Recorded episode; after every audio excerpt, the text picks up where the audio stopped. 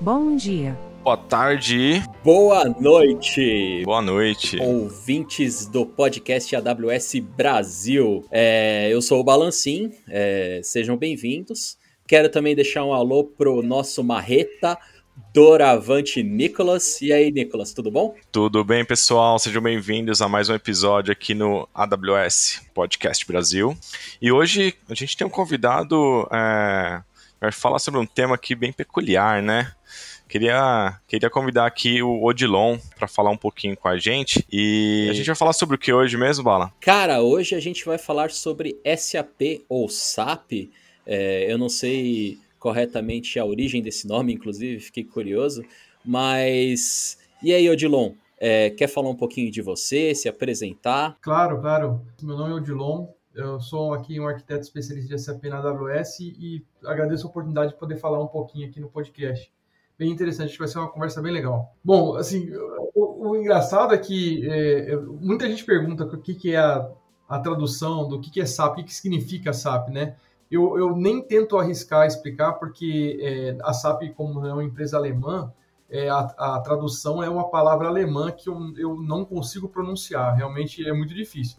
Mas na tradução literal, é, SAP significa Systems, Applications and Products in Data Processing. Ou seja, uma sigla bem grande aí, é, que foi simbolizada em três letras, né, SAP. E, mas assim, eu vou até pedir para o pessoal aí, para a Polly, poder falar para a gente em alemão, porque eu realmente não consigo. E aí, Polly, manda aí, como é que se diz? Systeme, Anwendungen und Produkte in der Datenverarbeitung. Aí Muito com vocês, bom, a Polly contou aí como é que fala SAP, como é que traduz o termo SAP em alemão aí, para quem não sabia, fica a curiosidade. Muito bom. Cara, mas falando de SAP, SAP, de fato, o que, que é isso, né? O que, que é o SAP? Cara, o SAP, primeiro tentar explicar uma coisinha, né? A SAP, como empresa, ela tem vários, várias soluções, né? Uma delas, a mais famosa, é o sistema SAP, que leva o, nome, o próprio nome da empresa. É, o SAP, principalmente, é um sistema de ERP, ou Re Enterprise Resource Planning, que é um sistema que faz o gerenciamento completo da empresa, fluxo financeiro, controle de produtos, materiais, é, ou seja, faz o, pode até fazer a parte de RH, tem vários módulos adicionais que você pode colocar ali para ele poder gerenciar a empresa como um todo, né?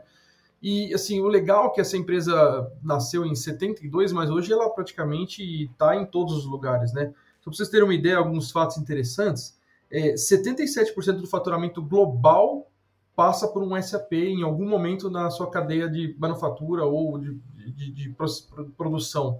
E praticamente 90% das empresas da Fortune 500 hoje usam SAP. Então, assim, é, é, é um software que está aí no mercado enterprise muito forte, ela, ela, ela domina o mercado enterprise de, de, de ERP.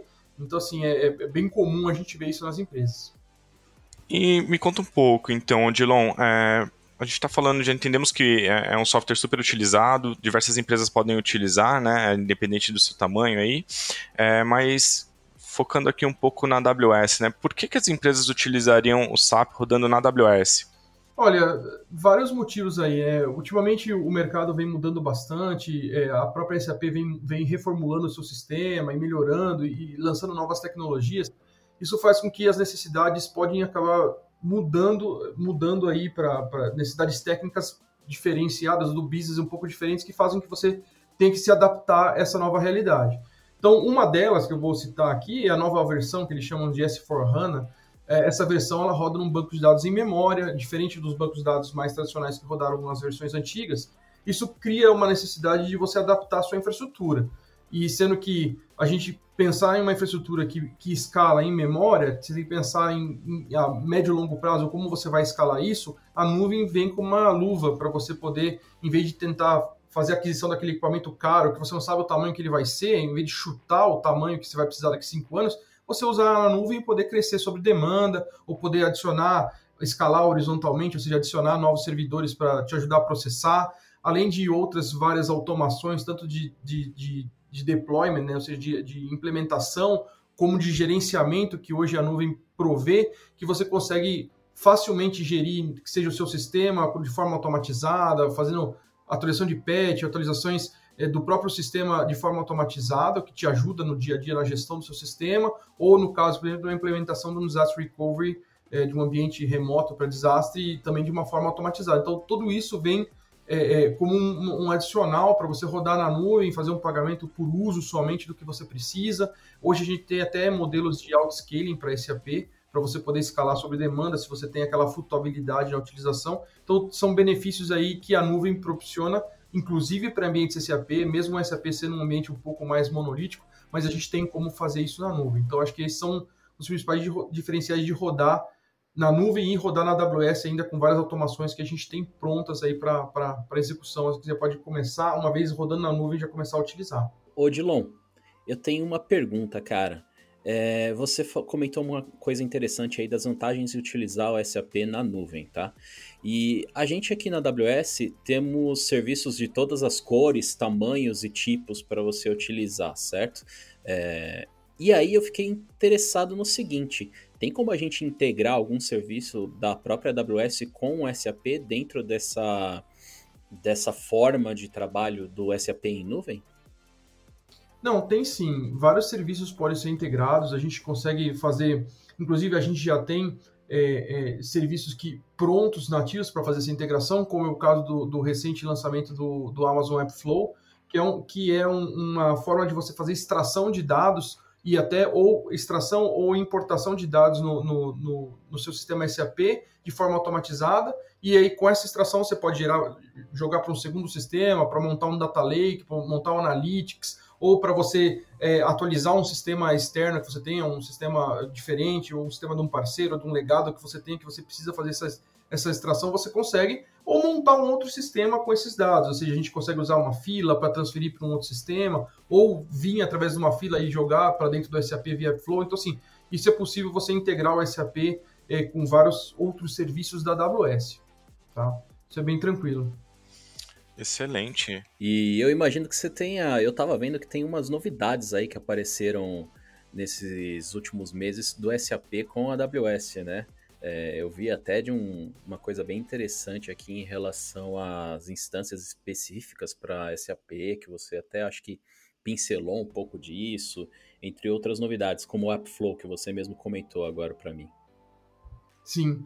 É, a gente vem investindo fortemente nessa parceria com a SAP e trabalhando com eles para poder é, não só homologar e certificar nossa plataforma para rodar o sistema, mas também desenvolvendo novos serviços, novas features, novas, novas coisas para poder agregar mais valor na execução do SAP na nuvem. Né? Você comentou aí das instâncias certificadas, a gente tem várias, a gente tem um grupo enorme de, de famílias e instâncias certificadas para rodar o SAP, que é um, é um requerimento da própria SAP, já que ela garante a performance do sistema, então ela exige que sejam máquinas homologadas e certificadas por ela. Então a gente tem uma gama nova, recentemente anunciou aí a M6, a R6, a X2, assim, então assim, são máquinas de ultíssima, última geração, capazes de suportar, ter um grande é, é, price performance, né? ou seja, executa bastante SAP com um custo relativamente baixo, lançamos, uh, homologamos as novas versões de EBS que nós tínhamos, GP3 e outras certificações para rodar uh, o SAP em storage de, de, alta performance. Webflow, que nem eu comentei, para extrair e, e, e, importar dados para dentro do SAP. Além disso, cara, a gente tem, a gente recentemente, aí, nos últimos meses, lançou o CloudWatch Applications Insights for SAP HANA, ou seja, a gente consegue monitorar um HANA, que é o banco de dados hoje da SAP, e que ela está apostando todas essas fichas para ser o banco de dados do futuro para rodar o SAP, a gente consegue já nativamente monitorar todos os KPIs de performance do banco e ali pro, através do CloudWatch e até tomar ações automatizadas em cima desses alertas. Então, assim, isso é bem legal para a gente ter uma visibilidade, ou seja, a observability do que está acontecendo no seu ambiente SAP. Além disso, o Launch Wizard, que já é um lançamento até que já, já faz aí quase um ano, mas a gente vem lançando quase, quase que mês a mês novas capacidades, novas features. Recentemente agora foi a de você poder, além de fazer o deploy automatizado do seu SAP, é, adicionar applications, remover applications que são para te ajudar a processar é, mais em paralelo, né? Mas o Launch Wizard em si, o que eu acho muito legal, eu acho que é uma coisa ímpar, que a gente tem um diferencial bem legal, é que permite você fazer um deploy de um ambiente SAP multizone, multi, multizone ou seja, multi-AZ, é, clusterizado do nível da capa do sistema operacional, banco de dados e SAP totalmente automatizado através de alguns cliques na, na, na plataforma. Ou seja, você vai lá e fala, eu quero um SAP alta disponibilidade com HANA, tudo. Você aperta, usa o Launch Wizard, ele faz o deploy para você, já testa tudo e já te garante que você está com as melhores práticas da SAP e da AWS implementado. Isso aí, assim, é, é, é na nuvem, é, eu não tenho visto em outros lugares. A gente também lançou uma ferramenta para fazer backup do HANA, que te permite fazer o backup é, muito efetivo sem ter que ter uma solução de backup de HANA, é, seja uma software de terceiros para fazer isso, seja é uma solução sem custo, você pode utilizar ela, só paga pelo armazenamento. E também, recentemente, o, a gente lançou o Lens for SAP, ou seja, dentro da, quem conhece aí o Well Architecture, que é nosso nosso work, é, framework de, de arquitetura, a gente lançou o Lens para SAP que nos, nos permite é, analisar se tudo que a gente está pensando, que a gente está implementando da melhor forma para atingir os objetivos de negócio estão sendo atendidos naquela solução. E por último, não menos importante, que é uma coisa que eu me orgulho muito de ter feito parte e ajudado, é, nós estamos em beta aí com a versão, a última, a, a primeira versão de uma certificação de SAP on AWS, ou seja, a certificação de SAP na AWS. É, eu ajudei a, a, criar essa certificação, foi muito legal. É, e a gente vai ter a certificação nova, ela está em beta agora, mas aí mês que vem agora ela vai entrar uh, GA, ou seja, vai entrar para qualquer um pode fazer a prova, né? E, e, é uma certificação nova que é bem interessante, acho que vai ajudar bastante aí a reconhecer os funcionários, os, as pessoas que querem trabalhar com SAP na AWS. Ô Dilon, queria te perguntar uma coisa, né? E, e pro, pro pessoal que está ouvindo a gente, a galera que quer se, se certificar, né? É, e talvez focar um pouco mais a carreira nessa, nessa especialização em SAP, né? Buscando aí a certificação da AWS. Como que seria o caminho, né? O que, que eles né, deveriam estar buscando? Como é que faz aí para se preparar para essa certificação? O que, que você recomenda? Legal, Nicolas. Vou, vou, vou aproveitar para agradecer e pedir uma ajuda. Então, assim, cara, essa, essa é uma área grande, crescimento, a, a AWS está investindo muito e a gente está precisando de bastante gente. Temos vagas abertas, inclusive, se eu puder fazer uma propaganda aqui. É, então, assim, o pessoal que tem interessado, acho que vale a pena investir, acho que é uma área bem legal. É um, são duas, dois conhecimentos que, que, que, que, é difícil de buscar no mercado, né? SAP e nuvem, mas se o pessoal tiver interesse, acho que vale a pena investir que, que, o que, que para a AWS, né? O que, que você vai ter que conhecer e o que, que vale a pena se estudar. Então, assim, é, vai ser lançado agora, mês que vem, já o guia de estudos é, para certificação, mas tem que conhecer os produtos principais da nuvem, né? O core, o core Services da AWS. Tem que conhecer um pouquinho de SAP, ou seja, fazer uma implementação, as principais transações e principalmente, acho que o ponto que mais pega na certificação é um pouco da parte de, de migração, porque a migração de SAP ela tem certas nuances ali algumas complicações que você tem que conhecer, é, que a gente chama de Unico, bases Unicode, não Unicode, se, se ele tá em, se ele já está na versão Unicode, se ele já está, se ele está vindo de uma Power para Intel tem algumas diferenças, se ele já está em Linux, se ele está em HANA 1.0 vai para 2.0, se ele vai mudar o sistema operacional ou o banco, algumas coisas que impactam. Então, esse tipo de conhecimento ele é requerido na certificação, então você precisa conhecer a parte, toda a parte de migração, estratégia de migração de sistemas para a nuvem, acho que é um ponto é, grande aí é, na certificação. A parte de implementação através do Launch Wizard, é, então seria legal fazer uns testes, você fazer alguns deploys para você ver como funciona, é, o, qual, qual, o tipo de requerimento que é, que é, que é esperado do, do, usuário que vai usar o Launch Wizard e como isso é feito o deploy depois. É, e depois algumas automações que podem ser feitas na nuvem, então ele faz algumas perguntinhas de alguns outros serviços que estão, que podem se integrar ao SAP também é, é, é, são coisas que, que são necessárias na certificação. Então, esses três pontos aí são, acho que, os, os principais que, que a certificação exige que você conheça e que, que assim, de novo, não é a certificação da AWS é altamente conhecida, não é uma coisa super complicada.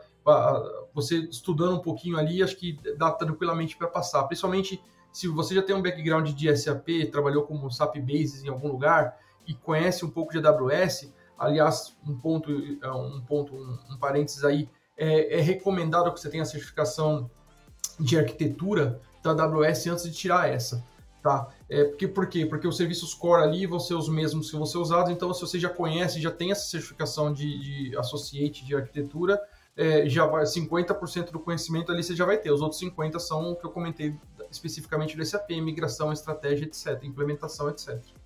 Tá? Não sei se eu respondi aí tudo. É. Muito bom. Acho que deu uma visão é, bem legal. Respondeu de forma magnífica. Cara, muito bom. Tem diversas features que você comentou. É... só para dar uma pincelada aqui, então, para a gente fazer um wrap-up. Dessas que você comentou, Dilon, o que, que a gente consegue fazer somente na nuvem AWS, assim, que a gente não conseguiria fazer on-premise, só para ter uma visão mais específica dessas, dessas funcionalidades? Assim, o SAP em si, ele, ele roda on-premise ou na nuvem de uma forma relativamente similar. Acho que os diferenciais da AWS de se rodar na nuvem, acho que tem a ver com a escalabilidade que você consegue dar, de uma certa forma até escalar horizontalmente sob demanda, ou seja, fazer um auto-scaling é uma coisa. Fazer o deploy 100% automatizado, garantido, seguindo as melhores práticas é outra coisa que alguém até pode ter, mas é difícil alguém desenvolver isso para ter no on-premise, porque não é um negócio que faz é, que se faz deploy de SAP todo dia. Não é tão comum assim.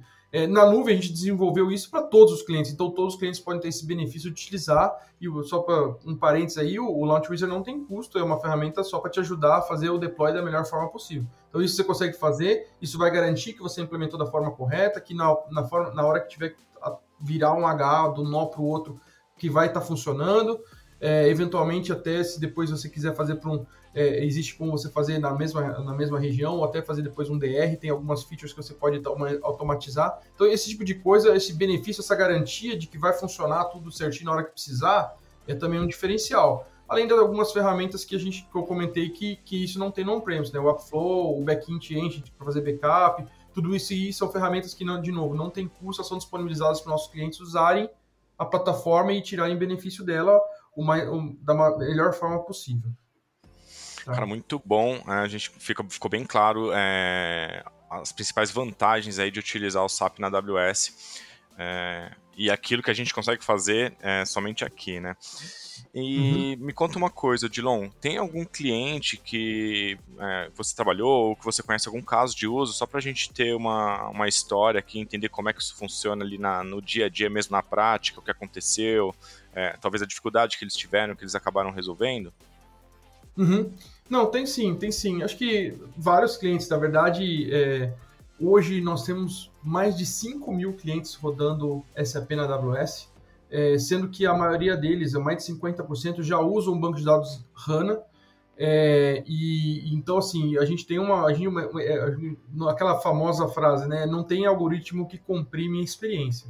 É, a gente tem uma experiência tremenda em executar SAP na nuvem já, e a gente tem ajudado os vários clientes. Se fosse para elencar um, acho que é, que eu gostaria de comentar aqui, é um, um cliente da, da, indústria automotiva, de uma empresa grande, famosa, é, eu posso até falar o nome, na verdade é um caso público, né? A Volkswagen é, caminhões, ônibus e caminhões, eles tinham um desafio de migrar para a última versão do SAP, que é o S4HANA, e eu acho que o principal desafio que as empresas enfrentam hoje é pensando que você está migrando de uma base tradicional que usa disco, seja no on-premise ou na nuvem, tá? Não importa, mas está usando disco ali e tem uma base grande, a maioria dos SAPs eh, são ambientes grandes e pesados. É, você passa a migrar para a versão, última versão que é em memória, é, você pode necessitar de muita infraestrutura, muito hardware, ou seja, máquinas que chegam a ter 12, 24 teras de memória, de memória, de memória, não, não de processamento, não é hora de disco, não estou falando de, de, de, storage, tá? Então, assim, é, é, é um desafio para as empresas saber o quanto elas vão precisar, qual é o tamanho. A SAP tem um reporte que roda, te dá uma ideia, mas assim, e crescimento?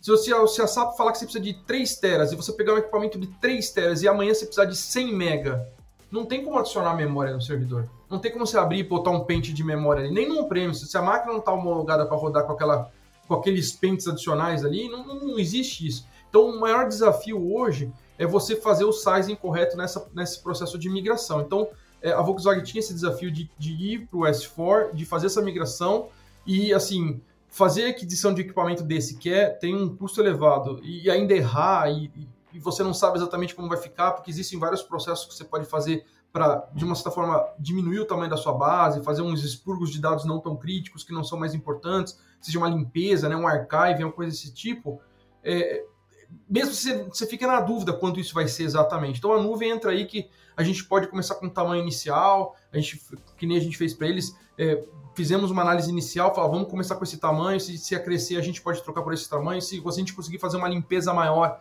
a gente consegue até reduzir, trocar para um equipamento menor. Então, assim, é dar essa flexibilidade é, para o cliente crescer sob demanda nesses equipamentos que têm aí um, um custo relativamente elevado. Então, isso a, a nuvem ajuda muito para não ter, não, não ter que chutar ou a, fazer aquisição de equipamento desse tamanho. Isso é uma coisa. Então, assim, a Volkswagen fez essa migração com a gente já faz algum tempo, já está rodando com a gente faz, já faz alguns anos.